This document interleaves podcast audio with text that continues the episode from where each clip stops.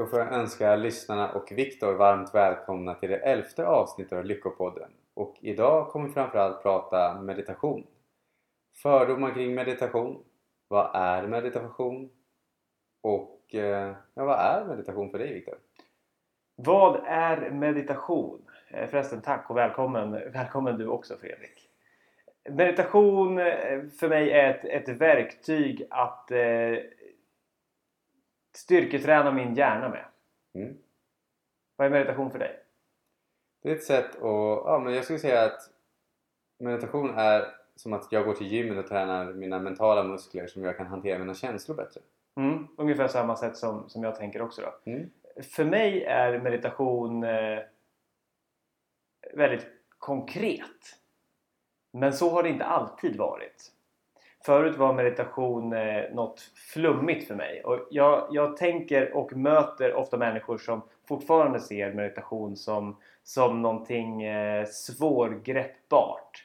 Eh, man kanske tänker liksom så här, måste man vara spirituell eller andlig eller sitta med benen i kors eller eh, elda rökelse. Eller liksom att det är någonting mystiskt med meditation. Kan du känna igen det? Jag känner igen det.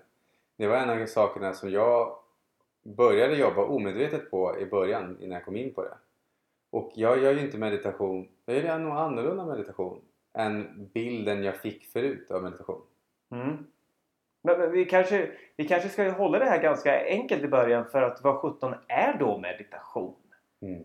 Vad är meditation? Vad kan meditation vara? Vi säger båda använder liknelsen att vi tränar vår, liksom, våra mentala muskler. Mm. Men eh, hur kan det gå till då på ett riktigt enkelt sätt? Som är så långt ifrån liksom Buddha och lotusställning och rökelse och såna här fl- fladdriga yogabyxor som vi kan komma. Liksom, eh, meditation, inte Indian style utan meditation, sitta hemma framför eh, Simpsons på TVn. Liksom, göra det enkelt. Mm. Vad är meditation då för dig? Jag brukar använda en övning som är på det sättet att jag... Du kan ju prova det också och jag kan... Ja, du får, du, du, jag är din elev här nu. Lär mig meditera. På, det här är en variant som jag använder och sen så finns det ju som sagt, det finns inget rätt eller fel. Eh, Men jag brukar använda så att jag mediterar oftast kanske bara någon minut åt gången. Ibland några sekunder. Och det jag gör är att om du lyfter upp högerhanden Högerhanden upp. så Ja. tittar du på högerfingret Mm. och så placerar du den på högra benet. Fingret på benet. Yes? Och så försöker du känna efter här nu. Är fingret varmt eller kallt? Mm, varmt. Varmt. Jag känner ingen skillnad. Det är kanske bara jag. Men hur känns det mot tyget? Vad har tyget för färg? Eller ja, kör du mot barben så kanske det är mot huden istället då? Ja, nu känns det så här lite strävt på mina blåa jeans här på knät. Ja, och då tar vi vänstra fingret nu. Och så tittar vi på det och så lägger vi det på vänstra benet. Vänstra pekfingret då lägger jag på, på, på knät här som det andra. Precis. Och det här gör jag ganska fort. Det brukar inte ta så här lång tid. Men nu gör jag för att jag ska kunna förklara pedagogiskt. Mm. Då fokuserar du på vänster finger. Och hur känns det fingret? Är det spänt eller avslappnat? Ja, det är avslappnat tror jag. Mm. Och sen så fokuserar du nu på hjärtat samtidigt. Så tänk nu att du försöker vara närvarande och försök att inte kanske, du behöver inte titta på men tänk på båda fingrarna samtidigt. Hur känns båda fingrarna samtidigt som hjärtat? Ja, det, det känns lugnt. Och där har jag gjort min meditation. Så där kan det alltså gå till när man mediterar. Men jag brukar ju göra mycket fortare. Alltså när jag har fått upp vanan så brukar jag liksom göra att jag tänker på höger finger, vänster finger, hjärtat och så alla tre punkterna samtidigt. Eh, Om jag vill lära dig en, en ännu snabbare meditation Mm. så skulle det kunna vara så här. Kan du känna din vänstra fot? Ja. Kan du känna någonting, kanske utan att ens röra på foten, kan du på något sätt känna, är du medveten om att din fot finns där? ja, jag känner där. Och innan jag frågade dig, innan du riktade ditt fokus mot foten. Visste du om att din fot fanns då? Tänkte du på det aktivt? Jag tänkte inte aktivt på det, men den, den satt ju där. Precis. Och man brukar prata om en sån meditationstyp är, är, kallas för mindfulness och eh, medveten närvaro betyder det. Och innan jag bad dig fokusera på din fot, då fanns din fot där. Så den fanns tillgänglig för dig.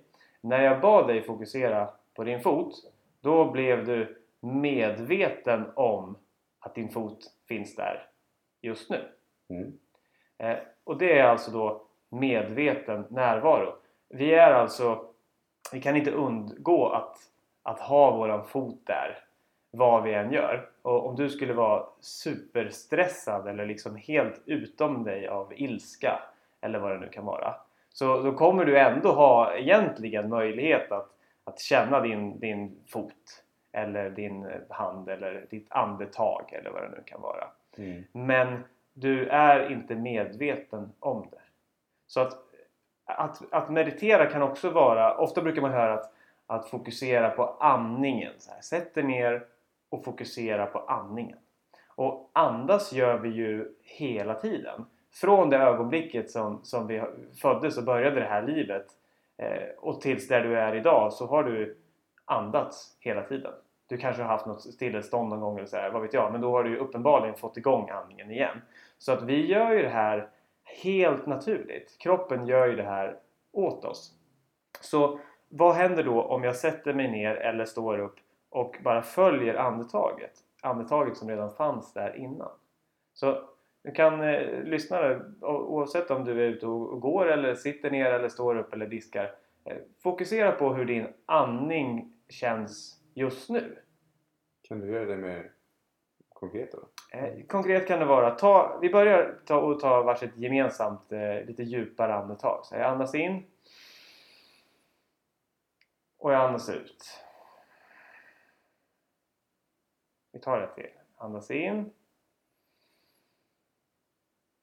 och jag andas ut. Och då har vi alltså varit medvetna om andetagen som vi just tog. Någonting som annars sker alldeles automatiskt.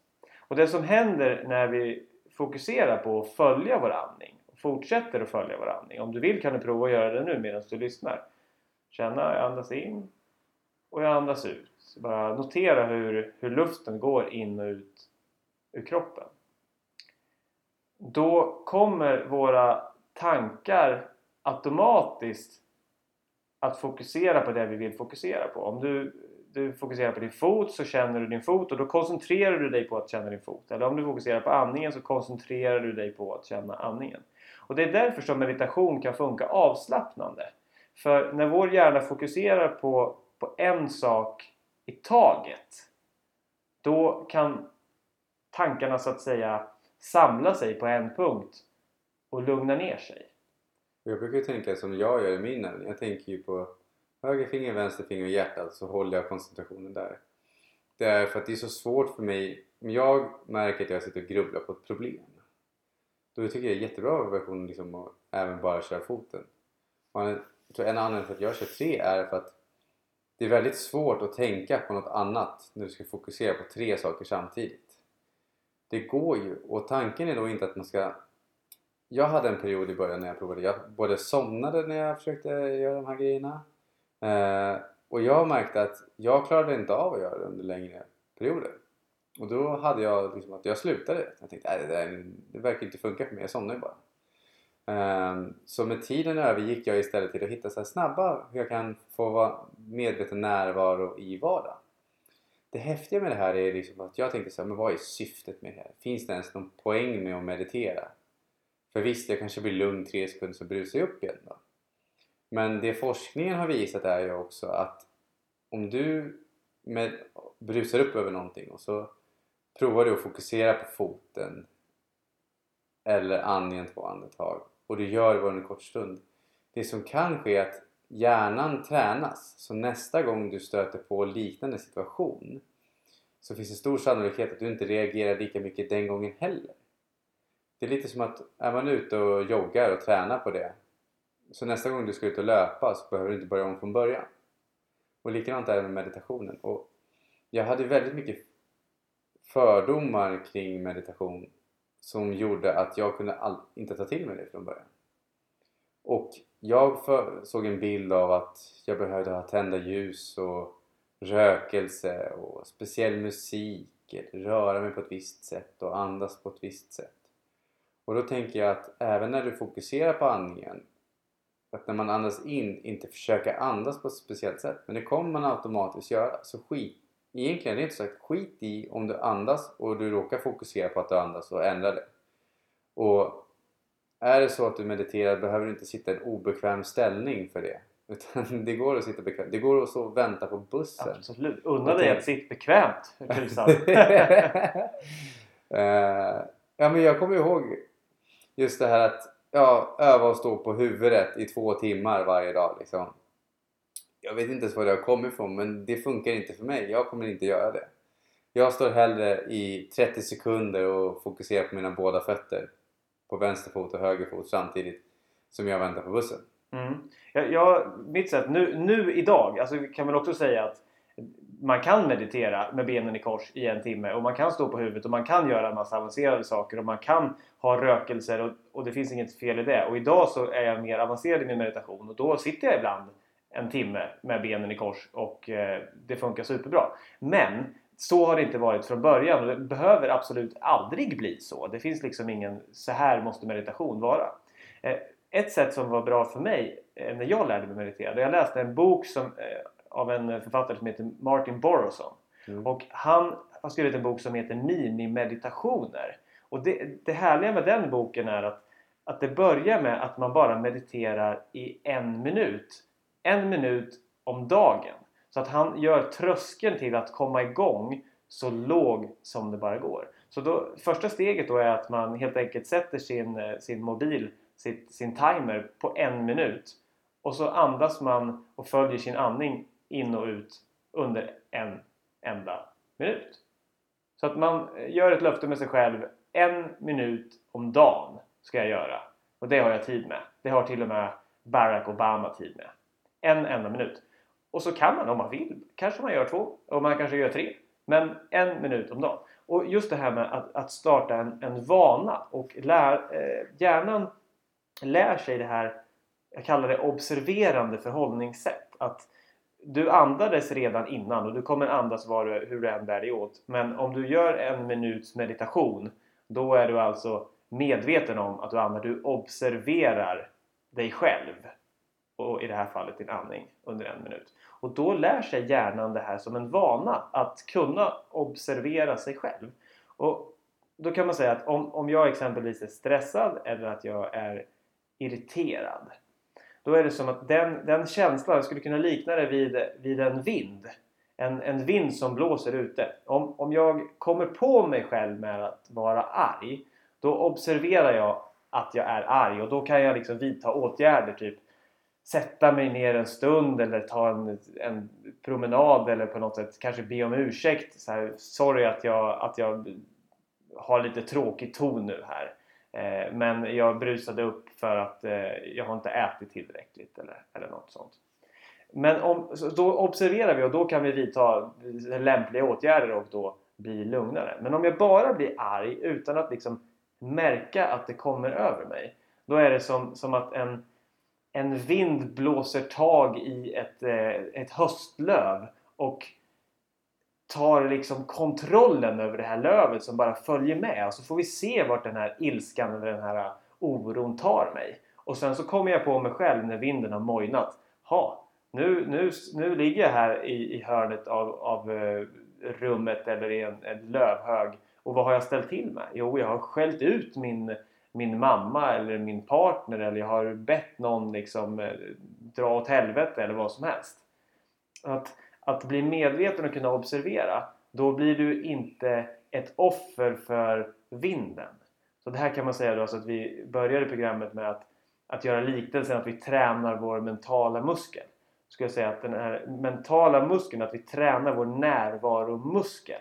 Alltså vi tränar vår motståndskraft mot att bli medryckta av våra emotioner och känslor. Så att de tar kontrollen över oss istället för att vi har kontrollen över våra, vårt känsloliv.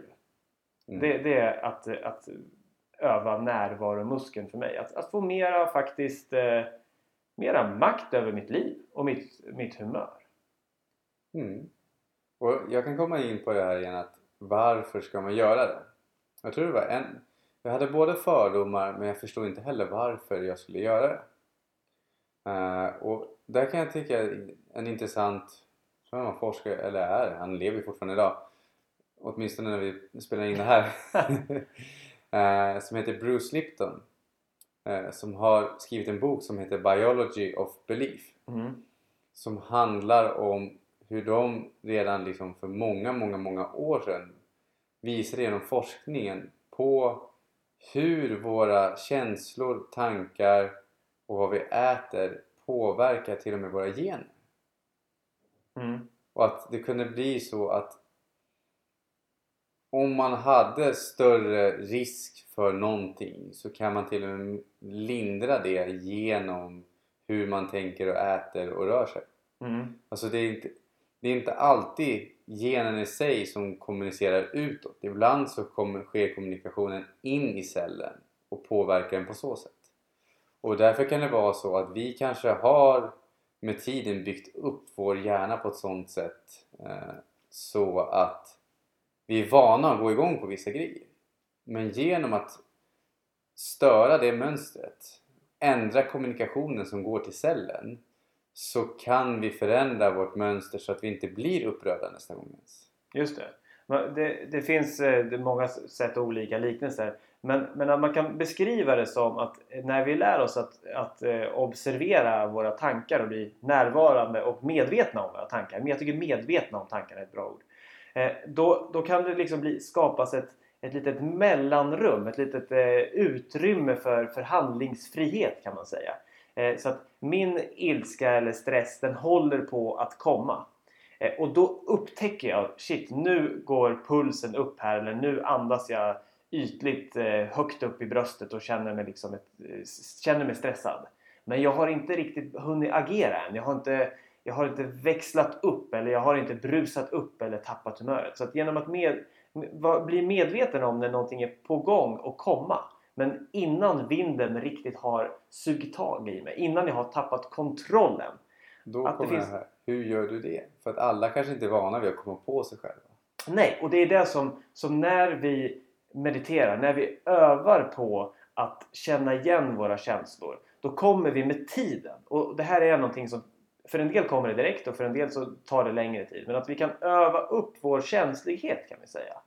Eh, man skulle kunna säga som att eh, om vi satt och, om det nu, jag vet inte om det går, men bara för, för liknelsens skull. Om du, du satt och körde en tävling så här. Du ska trycka på en, en röd knapp när du hör eh, en, en eh, låt börja spelas. Så om du ju mer du koncentrerar dig desto snabbare kommer du höra att ah, men där kommer låten. Långt där borta så hör jag ju faktiskt låten. Då trycker jag. I början så kanske du hör låten först när, när det är ganska hög volym. Men till slut så har du trimmat dina sinnen så att du snabbare upptäcker att den kommer. Det skulle kunna vara så här. Om jag har... Eh, jag, jag sitter och... Jag lägger ner handen på golvet. Och så, så kryper det... Det är lite myror här på golvet. Och om jag då är, är lugn i, i sinnet och inte alltför liksom upptagen i mina tankar exempelvis. Då kommer jag förmodligen märka att det kliver upp en myra på mitt finger i princip i samma stund som myran faktiskt kliver upp på mitt finger. Men om jag är, är alldeles eh, utom mig av liksom upptagen med något annat av mina tankar och känslor. Då kanske det kan gå fem myror på min hand innan jag upptäcker dem. Så att när vi eh, lär oss att observera våra tankar, så om det bara är för, för en, en minut om dagen, så kommer vi snabbare märka när, när vi håller på att bli upphettade. Eller tänk dig en, en bil, en, en van eh, bilmekaniker, han, han kan höra på motorljudet att någonting är lite fel. Medan jag som inte kan nästan någonting om bilar förmodligen skulle kunna åka ända till min bil rasar ihop Mm. innan jag märker det. Så att vi lär oss att förfina våra, liksom, vår uppmärksamhet. Det här är en kul grej. Hur, du mediterar ju ändå en timme sa du. Äh, Ja, fast jag sätter oftast inga så regler. Men, men jag kan absolut meditera en timme utan att... Hur ofta gör du det? Eh, jag försöker göra meditation. Eh, jag har, jag har en, en tendens att eh, tycka att om någon tvingar mig att jag ska göra någonting så tycker jag inte att det är kul. Därför så, så har jag inte bestämt så att jag ska alltid meditera en timme om dagen.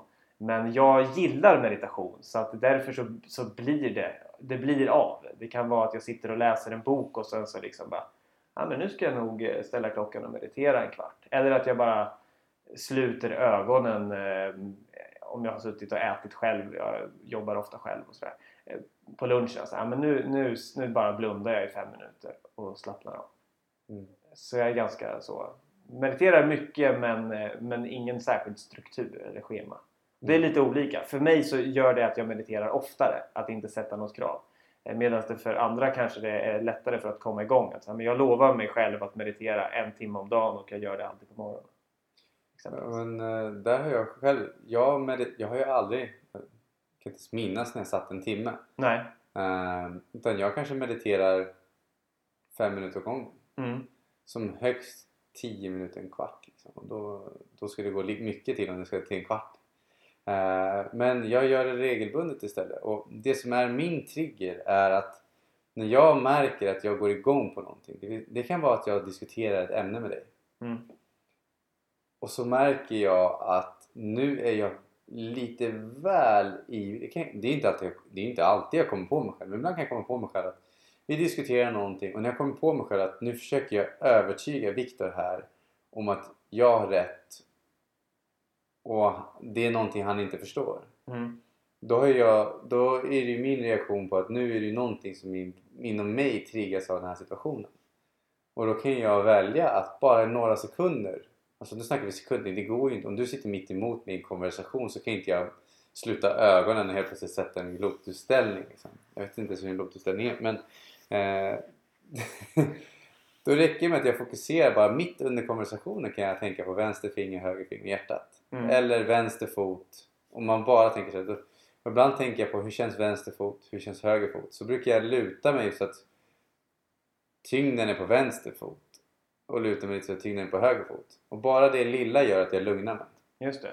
Men kroppen är ju ett, ett himla bra verktyg. Vi sitter och säger att så här, fokusera på, på fingret eller på hjärtat eller på foten. Och det spelar egentligen ingen roll vad vi fokuserar på.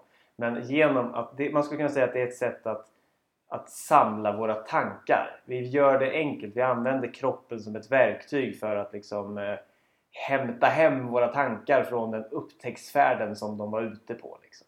Skapa tomrum brukar jag tänka. Ja, man kan, man, kan kalla det, man kan kalla det vad som helst. Det är ganska häftigt för det kan ju vara både och. För jag brukar tänka ur tomrummet kommer ju tankarna. Ja, hur menar du då? Ja men om jag frågar dig själv vart kommer nästa tanke komma ifrån? Just det. Den har du gjort förr på mig. Den, den, den är härlig. Testa den. Om ni inte gjorde det nu, lyssna här. Vi provar den en gång till så... Ja, precis. Vart kommer nästa tanke komma ifrån?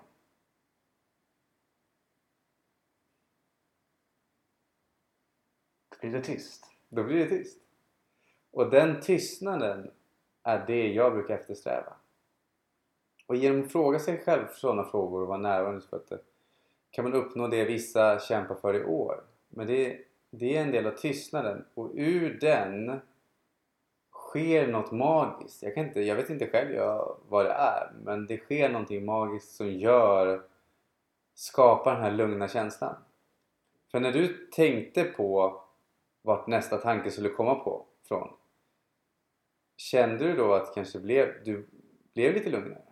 Ja. Ja, jag skulle nog nästan vilja sätta likhetstecken mellan tyst, här, inre tystnad och inre lugn. Ja. Att det där är en effekt som jag verkligen gillar med meditationen. Och Det är svårt att sätta ett, exakt fingret på vad det är för någonting. Men meditation har ju vetenskapligt, det finns jättemycket vetenskap idag och forskning kring vad meditation har för fördelar. Och utan att, ja, det är alltid så med forskning att du kan få olika så här, Någon säger att sömnen förbättras med 30% men vad betyder förbättrad sömn med 30%? Men, men vad forskningen är överens om det är att, att regelbunden meditation det, det hjälper oss mot nedstämdhet, oro, stress, det ökar vår kreativitet, det ökar vår upplevda så att säga, vakenhet och, och vår fokuseringsförmåga. Vår inlärningsförmåga blir bättre. vi vaknar mer sällan på natten och de timmarna vi sover ger mer kvalitet. Alltså det är det är så himla belagt idag att, att meditation eh, är värdefullt. Men det här är ingenting som jag tycker att man ska egentligen bry sig om och tro på så himla mycket. Utan möjligen att vi kan använda det som, som en... Man kan ju eh, tro på det om man vill och må bra av det. Ja men precis, men, men vi kan alltså, jag tänker så här. Vi, om, om det gör oss nyfikna, om det är vad som behövs för att vi ska prova på själva. Men att eh, det viktiga är att vi testar och får en, en egen upplevelse av hur det känns. För det spelar ingen roll hu- hur, hur bra vi vet det är att gå ut i löparspåret heller om vi inte faktiskt gör det. Mm. Så att om det kan hjälpa oss att få en nyfikenhet och faktiskt tycka att det är värt att prova, då, då tycker jag att vi kan använda eh, forskningen för den är massiv hur bra det är. Och jag kan sitta här och, och prata forskning men jag har också egen erfarenhet av att de här, de här grejerna funkar. Jag, jag sover bättre. Jag har blivit mer kreativ. Eh, jag kan känna en oro och en stress men då upplever jag att jag har ett verktyg att, att hantera den med. Så att det är inte så att du, du lär dig meditation eller liksom mentala verktyg. Det är inte så att inga, inga jobbiga saker kommer hända i ditt liv. Det kan fortfarande hända precis lika mycket. Men vi har ett verktyg att, att då ta till och då, då känner jag mig inte maktlös. För när jag har vet vad jag kan göra då, då har jag liksom en, eh, någonting att eh, fokusera på istället. Och det är ofta människor, när vi känner oss maktlösa, då, det föder ofta stress. Jag använder ju det alltså det för att hantera känslor. Mm. Och alltså det, för att jag har inte heller en inplanerad tid. Jag kallar inte ens det meditation när Nej. jag gör det. För att så fort jag märker på mig själv, när jag kallar det för meditation, då har jag för mycket negativa associationer från tidigare som drar igång. Så Mm. därför säger jag istället att nu är jag närvarande. Mm. Nu är jag medvetet närvarande. För det Mm. har jag mindre laddning till på ett undermedvetet. Jag vet inte varför jag har det. Men istället för att bråka med för att det finns där så har jag bara hittat andra sätt att komma runt det. Ja. Eh, och här var vi inne på fördomar förut. Och jag kommer ihåg en av de sakerna som hjälpte mig in på spåret i början var ju just att jag trodde, jag förstod ju inte riktigt varför jag behövde det men sen så trodde jag också att det var bara andliga människor som gjorde det. Mm. Att du behövde tro på något speciellt för att kunna meditera. Just det, det var nästan lite så här, du tänkte att det kanske var religionskopplat att meditera och så. Ja, kanske inte religion men så lite new age. Ja. Och det roliga är att idag är ju jätteintresserad av alla de här sakerna. Men det var ju inte då. Så Nej. det har ju förändrats. Så att det jag behövde förändra var ju min bild av den typen av person. Och då var det en affärskvinna som jag träffade som hette Lisa Jiménez. Hon kom liksom, ja men välklädd affärskvinna. Eh, som ändå fokuserar mycket på närvaro, hantera sina känslor och alla de här sakerna. Och det var det som ändrade bilden för mig. För att jag hade, du vet från media, TV, gud, jag vet inte ens var den kommer ifrån. Men jag hade bilden av att om du ska vara inne på att utveckla dig själv på det sättet. Då, kommer det sluta med att du springer omkring med sjal på gatan och trummar trummor. Liksom. Mm. Och, och går med planketter kring Jesus något sånt. Mm. Och idag ser det som att det är inget fel på att de, de människorna får göra det. För att de vill. Men jag vill inte göra det. Och det är helt okej oavsett vilket sätt vi än gör det för att må bra. Mm. Men jag behövde jobba på den bilden av vad är det för typ av personer som gör de sakerna. Och när jag började förändra den och se istället att mm, du kan ha... Jag hade jättekul. Jag var medlem på Sturebadet under en längre period och där träffade jag också personer som var högt uppsatta chefer på stora företag som pratar om hur de börjar sin dag med lite meditation. Och då började jag undermedvetet se så här, aha, alltså det, jag, bör, jag kan vara precis som jag vill. Och du behöver inte ens vara en chef, du behöver inte vara någonting. Du kan vara precis den du är just nu idag. Och då kan ju en fördom vara, nej men jag, då får inte jag vara mig själv. Varför måste jag hålla på med massa sådana här grejer? Kan inte jag bara få vara? Och det är snarare så här att det här hjälper oss, i alla fall vissa, att komma närmare sig själv. Så att det är inte att man blir någon annan eller behöver byta skepnad och sånt. Utan man blir mer närvarande och kommer i bättre kontakt med sitt inre. Och när någon sa sitt inre förut så tänkte jag, vad vadå sitt inre? Vad är det för någonting? Mm. Och sitt inre som jag reflekterar över idag, det är både tystnaden, vilket är en del av inre friden, men samtidigt de tankar som kommer genom oss. Ja, det, det som hände när jag började meditera mer, det var att jag fick jag fick liksom syn på att, att, att jag tänker en massa saker och värderar varenda situation och förut visste jag inte om det. Jag kanske stod och, och diskade och tyckte liksom att nej men jävlar vad tråkigt det är att diska liksom. Eller på något sätt att jag hade någon sorts missnöjdhetskänsla med att diska. Att det var någonting jag ville ha gjort.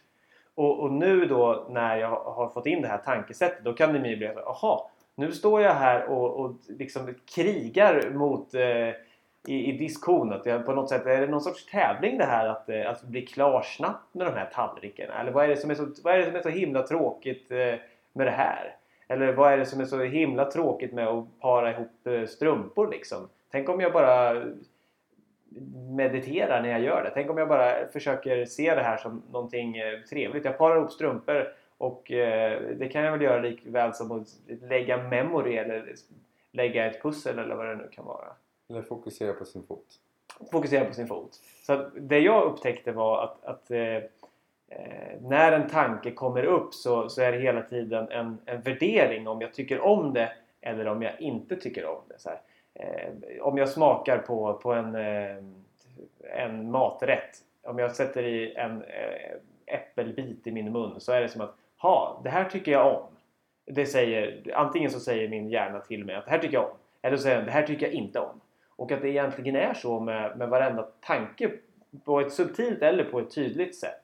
Att jag bedömer bra och dåligt och bra och dåligt. Att mitt liksom, ego eller medvetande hela tiden har ett behov av att, eh, att värdera saker. Och då när jag har fått syn på det så har jag märkt att ja fast vad tjänar jag på att stå där och tycka att, att diska är det tråkigaste som finns?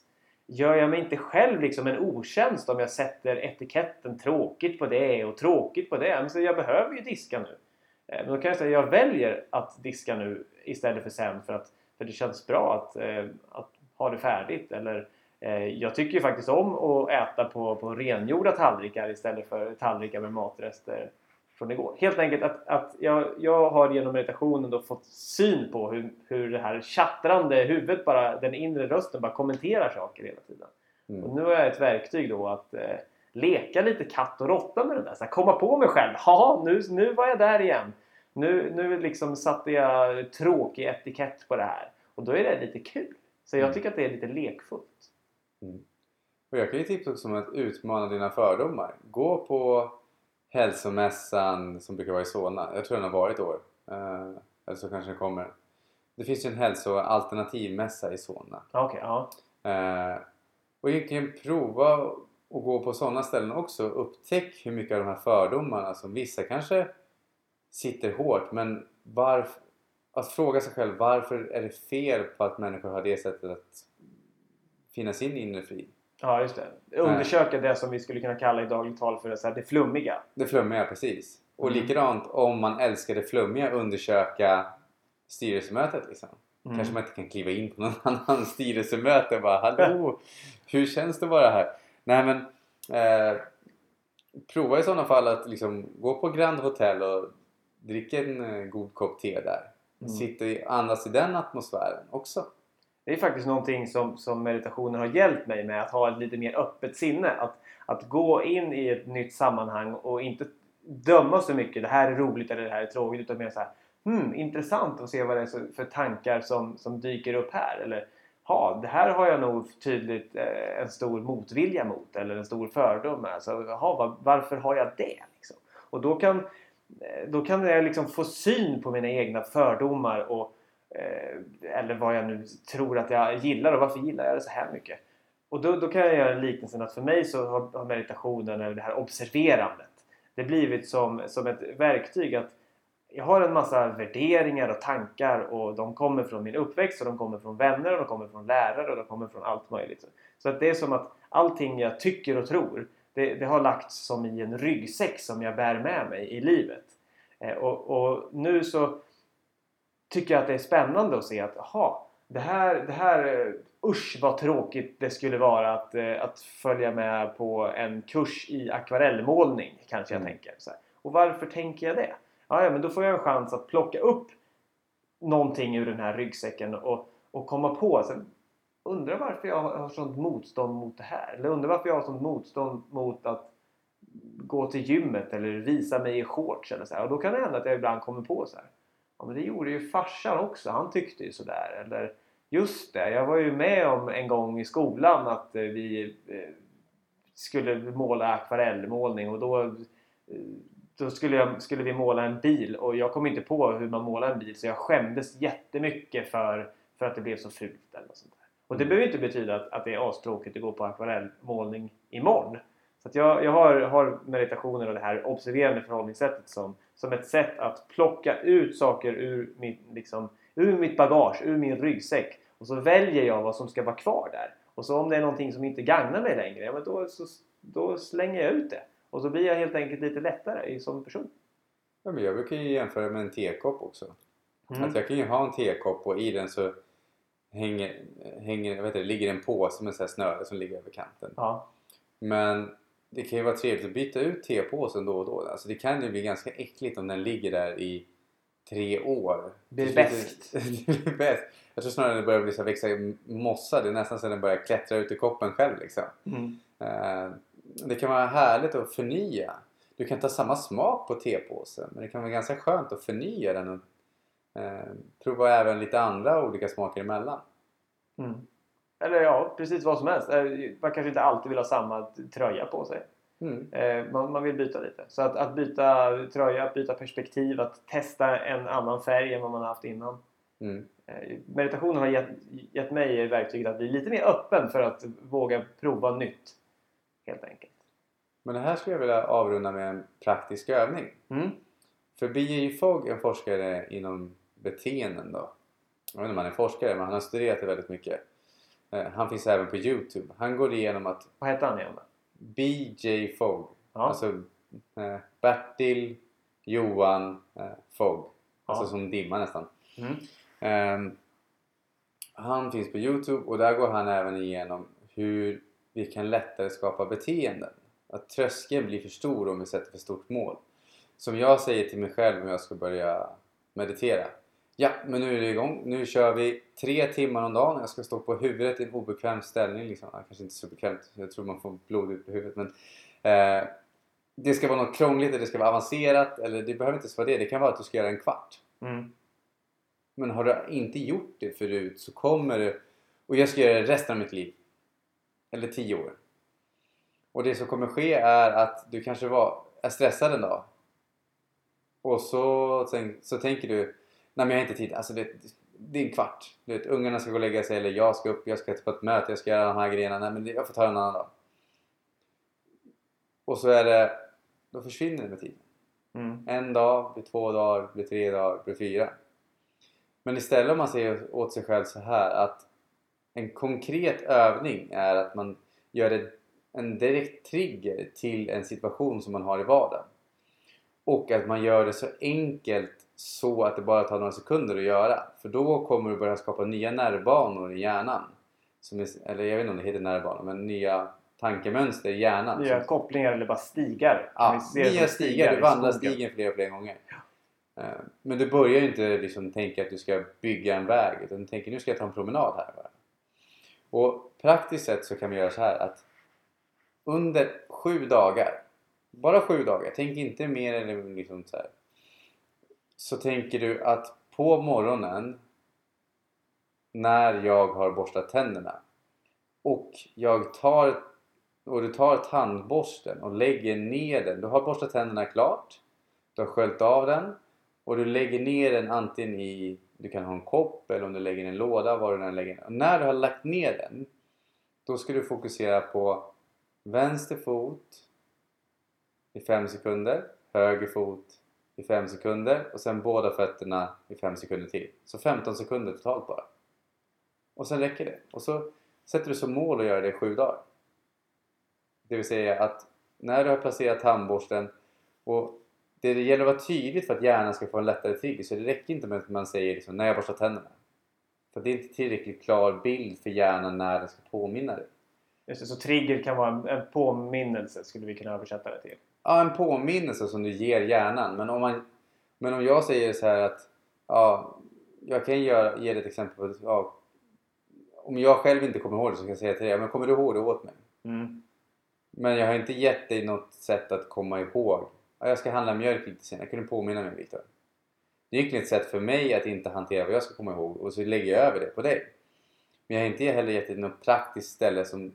För om man tänker i minnesträning finns det killar som heter Mattias Ribbing. Mm. Väldigt duktig. Han, Nu gör du en lång utläggning för att förklara trigger. Vi Okej. vill lära oss att komma ihåg att meditera. Ja, men- Trigger är när du bestämmer dig för att när jag lägger ner eh, min tandborste i koppen eller vad sjutton jag lägger den i. Ja, Eh, så därefter, där börjar jag. precis. du gör en vana När du har lagt ner den. Precis. Det är startsignalen. Och Ner sätt som mål bara 15 sekunder totalt i 7 dagar. För det som sker är då att när det har gått andra dagen och du kanske är på morgonen, "Aj, jag tar, jag tar det sen så bara, men det är ju bara 15 sekunder, jag ska klara det, det är bara 7 dagar, det är bara 7 dagar jag ska göra det här nu. Då är risken, eller oddsen, mycket större att man klarar det i 7 dagar. Chansen. Chansen. Ja, chansen, oddsen är alltid, ja, chansen är större att man klarar det i 7 dagar. Och då kan man omvärdera om man vill fortsätta. Men det är mycket lättare än om man tänker att jag ska göra det resten av livet. Mm. Börja i små steg för att ge dig chansen att skapa vanan på ett, ett enkelt sätt. Och tack för påminnelsen om utlägget där. Ja, tack för, tack för att du tog min, eh, min fimpning av ditt utlägg så Det snyggt. Det var, det var feedback. Ja, det var feedback. Jag bröt in lite hårt där. Men eh, det tog du ju med, med ett leende. Så eh, vi, vi avslutar väl med ett leende. ja, det gör vi. enkelt. Eh, Hoppas att vi har gjort meditation lite mindre flummigt, lite mer greppbart. Kanske har du blivit nyfiken, kanske har du inte det. Valet eh, är ditt om du vill testa. Vi hörs gärna nästa avsnitt av Lyckopodden. Du har inget val. Och lyssna på oss. Jo, det har du. Hej, Du hej. måste ingenting. Nej, du måste aldrig någonting. Det är vårt första avsnitt. Ja, och vi upprepar det. ja. Hej hej! Hej då, hej då.